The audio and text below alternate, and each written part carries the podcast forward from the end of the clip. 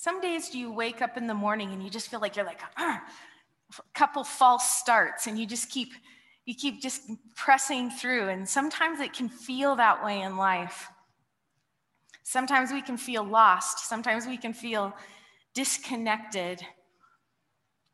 In Luke 15, there are three parables, and I'm just going to tell you them real quickly because a lot of people, a lot of us in religious circles and Christian circles, we know these stories.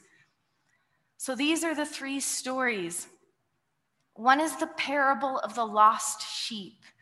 It's a story that Jesus tells, and he says, he has there, there's a good shepherd and he's got 99 sheep and one has gone off away from the 99 and the shepherd joyfully leaves or not joyfully but he leaves the 99 and he goes after the one that is lost it's disconnected that's away from the flock and when the shepherd gets to that sheep the shepherd puts the sheep up on his shoulders for everyone to see and then returns to his friends and family and he's like, Look, I, I found my lost sheep. Look at this, look at this lost lamb that I have, the sheep that I'm carrying on my shoulders. The next one is the parable of the lost coin. It's a story about a woman who has 10 silver coins and she loses one and she is determined to find this coin. So she sweeps out her house. First, she lights a lamp so she can see, so she can be sure she can find this coin. And then she sweeps out the house. She cleans it. She moves everything, everything in determination to find the coin. And when she finds the lost coin, um, she takes it to her friends and family and she celebrates and she's like, Yay, we found this lost coin. And there's such celebration. She's determined. The next one is the parable of the lost son. It's a story about a man, a father who has two sons, and the younger is rude, frankly, rude to his father. He says, I'm, you're, you're pretty much dead to me. Give me my inheritance now. Let me take it and run with it. And the father lets the man have his son have his inheritance and run with it. And the young man goes and he leaves town. He squanders all his wealth on wild living. He ends up hungry, living in filth. But he comes to his senses and decides to come home. And it says in Luke 15 that while the son was a long way off, the father could see him and was looking for him. And the father comes running after the son.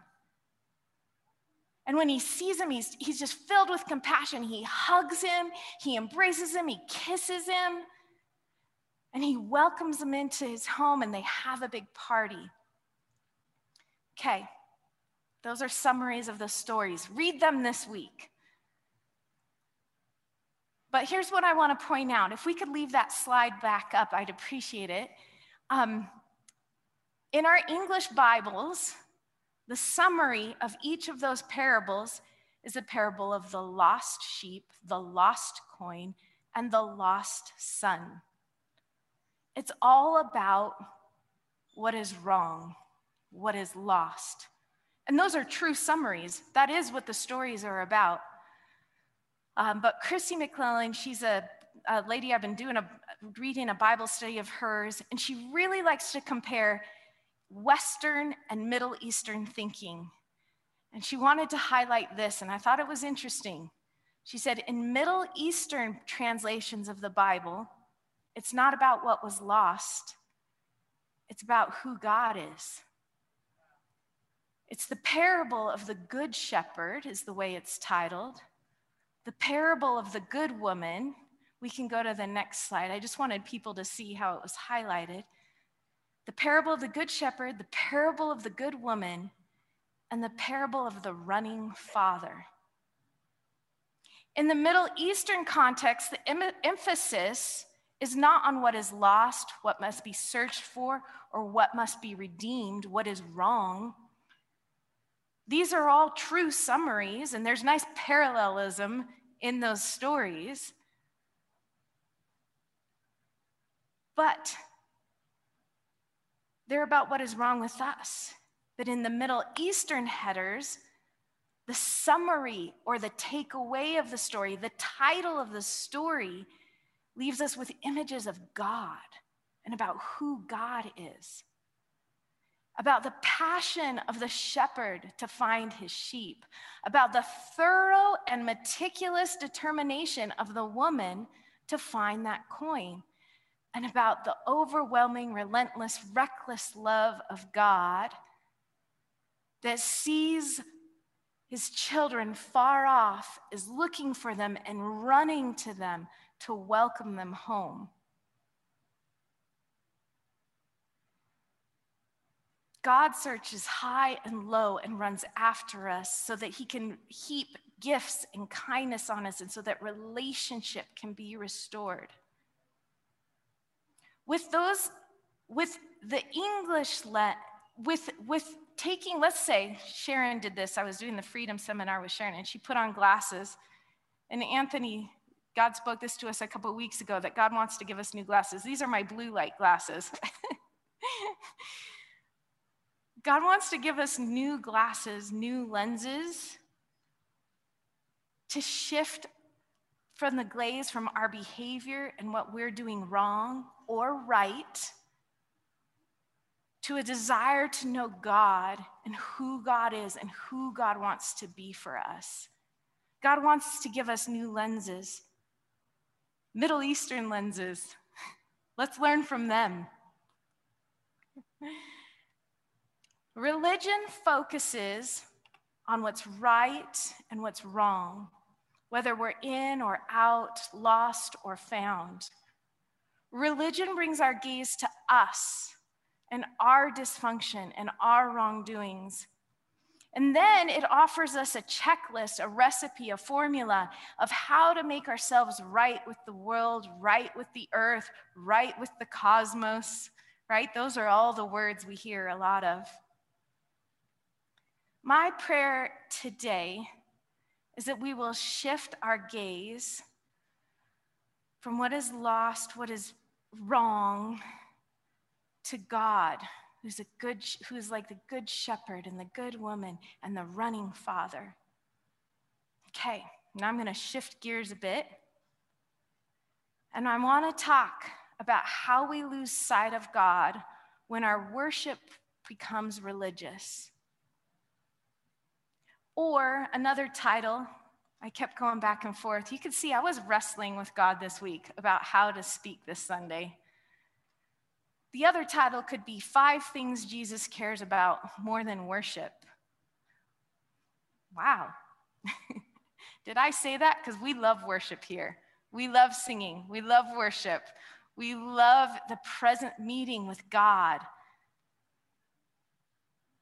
So, first, a little bit of history about worship. This is what worship looked like in the Old Testament, and this is where we gain a lot of our worship practices. First of all, there was creating an altar. Oftentimes, people would make a monument to God. Then there were prayers and there were songs. If you think about after they went through the Red Sea and Miriam and Moses and all of the Israelites were singing, there's a physical component to worship. There's, there was circumcision, there was lifting hands, there was bowing, there was washing, there was eating, there were purification processes. This is all different, th- different laws and ways you can find in the Old Testament of the Bible. There was tithe, and this is a worship practice that we still practice today, where you'd bring your first fruits, the best of what God has given you, you would bring it back to God. The best of your livestock, the best of your harvest, the best of your income, you would say, God, I give it back to you. There was sacrificing, there was blood on an altar to atone for sin, animal sacrifices. There was a tabernacle, a place where people would come. There was a temple where people would come and gather. There were other offerings. There were thanksgiving and fellowship and restitution offerings. There were feasts, like the Passover feast, and there were festivals and the Feast of Tabernacles, and there was music. This is why we have such a high value for music today, because it's part of our tradition and history as a people of faith. And there was community, there were people together. All of these worship practices and ways of doing things had purpose. They were to teach God's people how to be set apart from other peoples and nations who worshiped other gods and the ways they worshiped those other gods. Um, it was to provide a way for people to live in harmony with one another. That's what the law, that's what the practices taught us is how to be together. That first Passover meal wasn't supposed to be eaten just with your nuclear family. You were supposed to invite another family to share the lamb with. It was always about teaching us how to live and worship together. It was a way for us to be in God's presence. It wasn't the practice of ancient people that anyone could be in God's presence, but that was what God wanted. In summary, all of these worship practices were so that we could come together and be a blessed people, blessed by one another and blessed by God. And then we would go out and bless others and other people would know the name of Jesus and the name of God. But all together, over time, as sometimes happens, the laws and traditions and ways of God became nothing but rules to be followed, burnt offerings and sacrifices, parties and festivals and we lost sight of God and God's presence altogether. We, it became a set of rituals outwardly performed to prove who was in and who was out, who was clean, who was unclean, who was lost or not lost. The feasts and temple practices became like checklists that people performed to fulfill their duty and be okay with God. And we, this is our story, humanity's story, we missed the point. Imagine, as a parent, if I had a checklist to care for my child, and honestly, I do have checklists. We have spreadsheets, we have calendars, we use things to organize ourselves, and those are good things. Maybe not everyone, Aaron uses more spreadsheets than I do, but I'm really thankful for his. You know, things that help us stay organized. But what if that was all our parenting was about? What if that was all our relationships were about? Rituals to be performed, tasks to be accomplished, bills to be paid. When we do life like that, we soon find it very, very empty.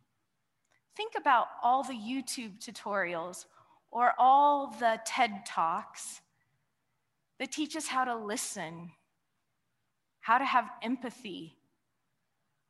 The parenting seminars that are that remind us, I mean, my kids are like 14, 15, and I do this parenting seminar, and I'm like, oh, have I been looking my kids in the eyes?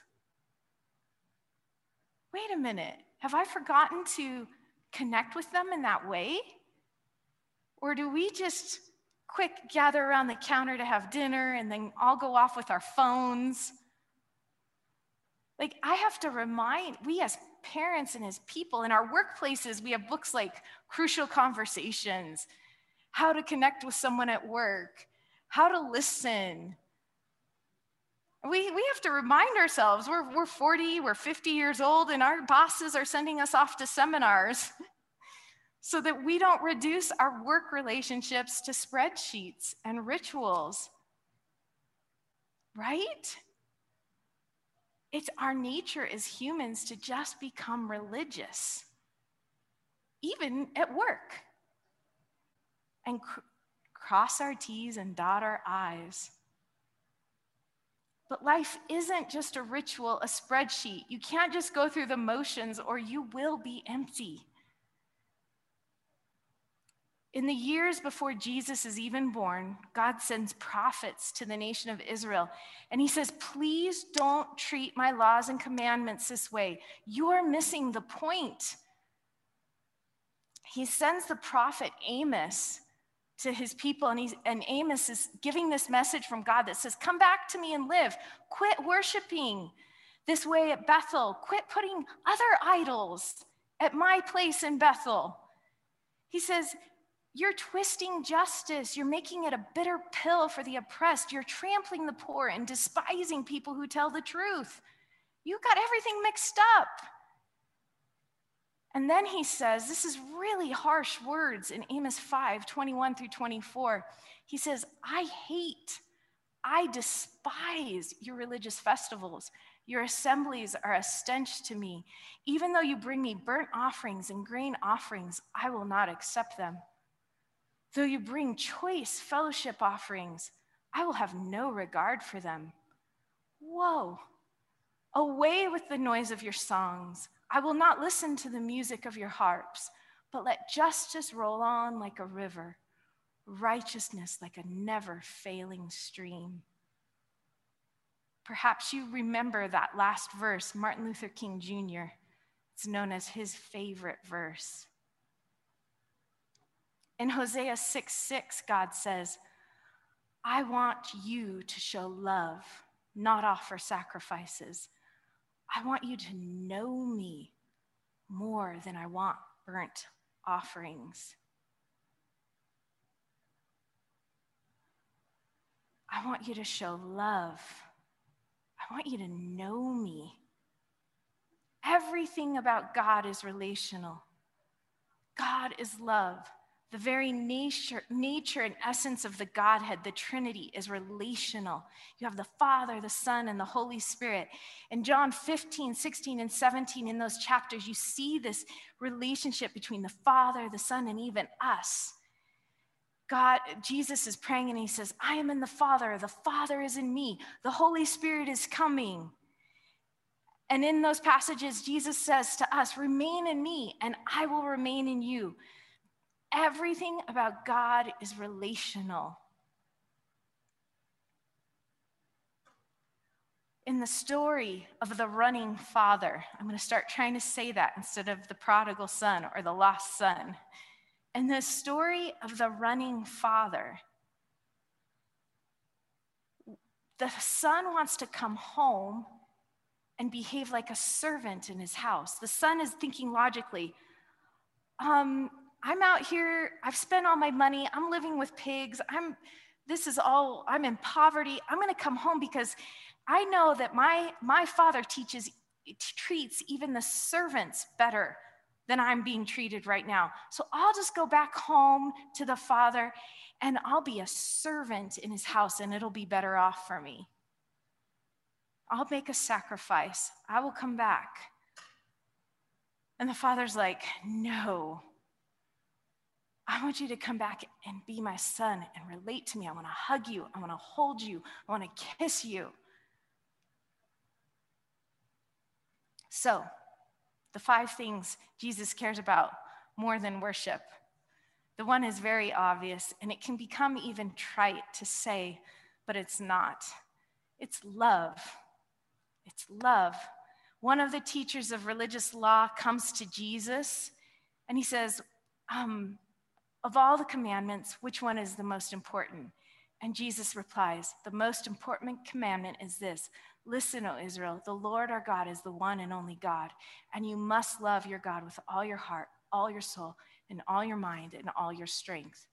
The second is equally important love your neighbor as yourself. No other commandment is greater than these. And this is what the teacher of the religious law replies. I think I think he's hearing those prophets of all old. I know it is important to love him with all my heart and all my understanding and all my strength, and to love my neighbor as myself. This is more important than to offer all of the burnt offerings and sacrifices required by the law. Again, if you look up this phrase, if you go and do a Bible study, see how many times burnt offerings and sacrifices, Jesus says, or God says, I want you more than I want what you can sacrifice. I want to know you more than what you can do, or I want relationship with you first. Jesus says in the book of Matthew, he says, On these two commandments hang all the law and the prophets. everything in our Bible can be summed up in this. 1 Corinthians 13, Stanley read from this last week. If I speak in tongues of angels but do not have love, if I am a resounding gong or a clanging, I am only a resounding gong or clanging cymbal. If I have prophecy and I can fathom all mysteries and all knowledge, and if I have faith that can move mountains but I don't have love, I am nothing. If I give all I possess to the poor and give over my body to hardship that I can boast, but do not have love, I gain nothing. Our acts, our spreadsheets, our lists, the things we do, our gatherings are nothing without love for God and others. The next three things Jesus cares about more than the law are justice, mercy, and faithfulness. Matthew 23 23, Jesus is upset and he's just saying all sorts of woes to the religious leaders and he says, Woe to you, teachers of the law and Pharisees, you hypocrites! You give a tenth of your spices, mint, dill, and cumin, but you have neglected the more important matters of the law justice, mercy, and faithfulness. You should have practiced the latter without neglecting the former. Jesus isn't saying it's, it's, it's bad to tithe, he's saying, there's something more important. There's something I care about more. Perhaps Jesus was echoing the words of the prophet Micah. With what shall I come before the Lord and bow down before the exalted God? Shall I come before him with burnt offerings, with calves a year old? Will the Lord be pleased with thousands of rams, with rivers of olive oil? Shall I offer my firstborn for my transgression, or the fruit of my body for the sin of my soul? No. He has shown you, O mortal, what is good and what the Lord requires of you to act justly, to love mercy, and to walk humbly with your God. Justice, mercy, humility, and faithfulness I'm not going to speak a lot about them in detail. I spoke a couple weeks ago about mercy and forgiveness and generosity. You can get more detailed back then, but I just have felt this reminder that God cares about us acting justly, loving mercy, walking humbly, justice, mercy, and faithfulness. And another story in the book of Matthew this is the story of Matthew, the tax collector. He invites Jesus and his disciples to his home as dinner guests. And along with many other tax collectors and other disreputable sinners, they're eating there. And when the Pharisees see this, they ask the disciples this is sure a nice question. Why does your teacher eat with such scum? I mean, thank you. Thank you for Thank you for being with us today and coming to see us. We're the scum. When Jesus heard this, he says, Healthy people don't need a doctor, sick people do. Then he adds, Go and learn the meaning of this. I want you to show mercy, not offer sacrifices. The message says it this way Jesus, overhearing, shot back Who needs a doctor, the healthy or the sick? Go figure out what this scripture means. I'm after mercy, not religion. I'm here to invite outsiders, not coddle insiders. This is hard. I'm so thankful Where's my communion emblems trash? I don't know where I put them. I'm so thankful Jesus came. And we don't have to sacrifice anymore that way. We don't have to live by the law anymore. The fifth thing God cares about is reconciliation. And this whole message started here for me personally several weeks ago. I was listening to my Bible in the morning because my eyes. I can't see in the morning because I think I'm, it's time for reading glasses. And so I've been listening to my Bible instead of reading it. it takes me till about 10 o'clock before I can see. You'll see me soon in reading glasses. but I was listening to my Bible in the morning, and I kind of like that anyway. It's become a new tradition for me. And this was the scripture that jumped out at me. If you are offering your gift at the altar and there remember that your brother or sister has something against you, leave your gift there in front of the altar. First go and be reconciled to them, then come and offer your gift. This is hard. This is hard. It's hard for me personally, and I'll be the first to say, I don't know how to do this. Because I know that with my brothers and sisters, not everything is right, not everything is in order, not everything is reconciled. So I'm like, what does that mean, Lord?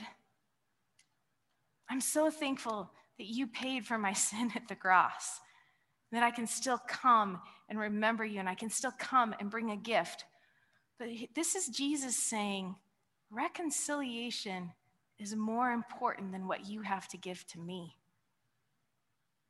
Jesus is actually saying, it's more important for me to be reconciled with my sister than it is for me to come here and tithe and sing and serve and worship. Whoa. Jesus, I don't know how to do that.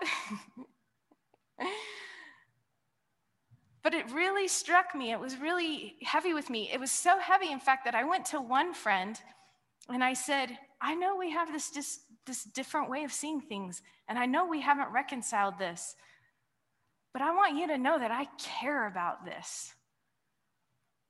And I'm not okay with it, and it's, it's hard, and I don't like it.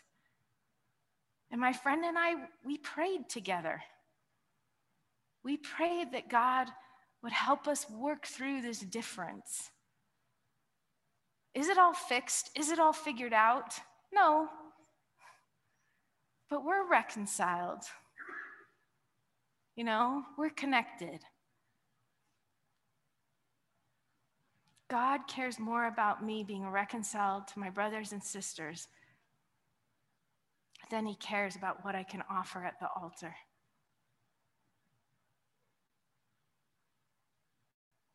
I'm teary eyed about it.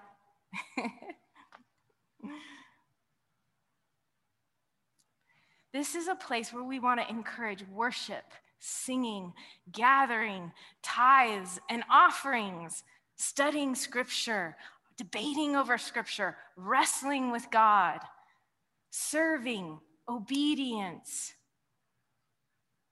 But this may this first be a place where love abounds and those things flow out of that.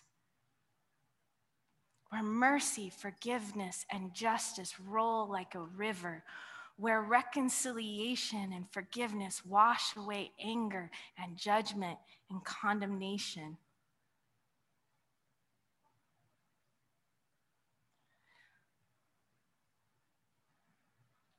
So, let me think for a minute here.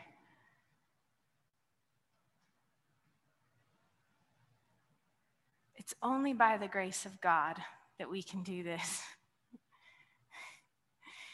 It's only by the blood of Jesus and the body of Christ.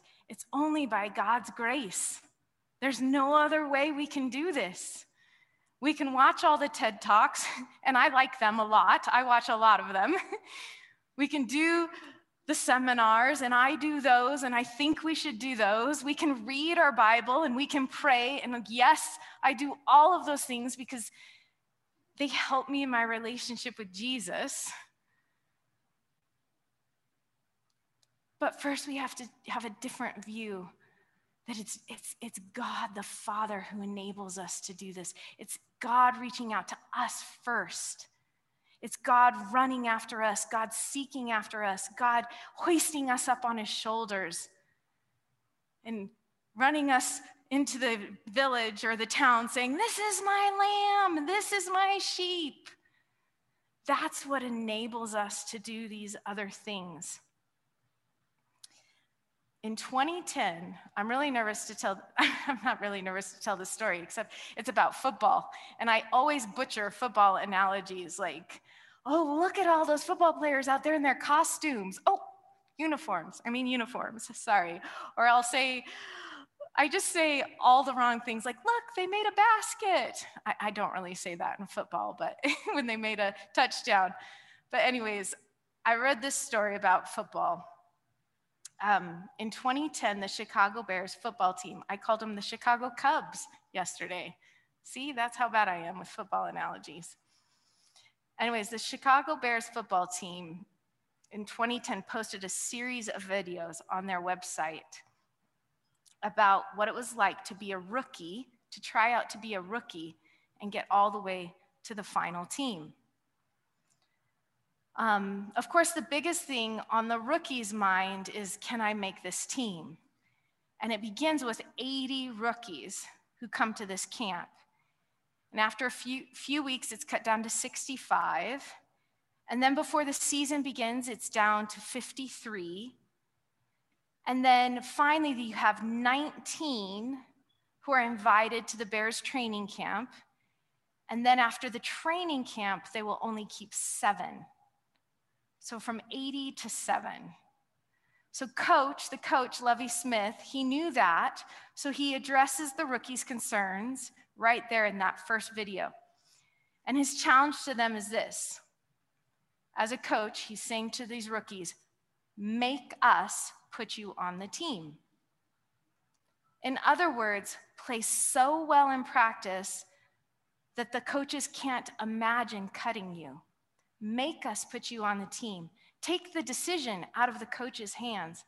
Let your performance make the decision for us. Okay, that works in football because you can't have 80 rookies on a football team, right? and they want the best of the best, and that's not the point. But the kingdom of heaven is not like a football training camp. Hallelujah. I would not make it. I can only do 30 burpees, I think. It's been a while since I've tried.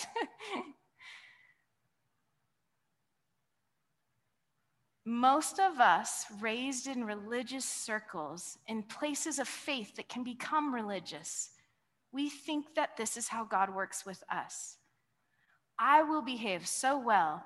I will check all the right boxes. I will follow all the right rules.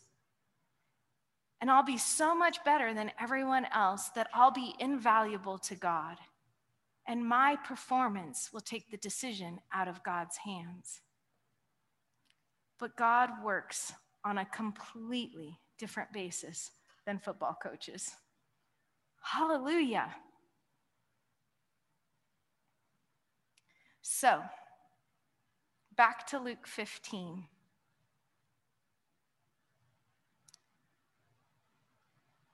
The lost sheep is separated from others. You don't have to perform to get hoisted on Jesus' shoulders. There's a lost coin hidden in the dirt and chaos of life. But God is going to light a lamp, sweep away the rubble, and find you. The lost child who rebelled, but turns back around, heads back home. The good father is searching for you, looking for you, running to you wants to embrace you. Let's remember to just receive that relationship and not get caught up in a religious system. Let's remember to give that relationship away and not be caught up in a religious system. So I'm going to pray, and then Steve Wonke has some information he wants to give us, some exciting news and update. So, God, I just pray I pray that you forgive us for times we look at our own behavior and we become focused on our lostness and focused on what is right and what is wrong. And that we forget to look at you and what you have done for us on the cross. And we forget to look and see you and how you've poured out your life for us. Forgive us for getting wrapped up into church, into rituals, into worship, and losing sight of relationship. And that you are after us and that you want us to be after others. And I pray that you would help us see you, Jesus, today. In the name of Jesus, amen.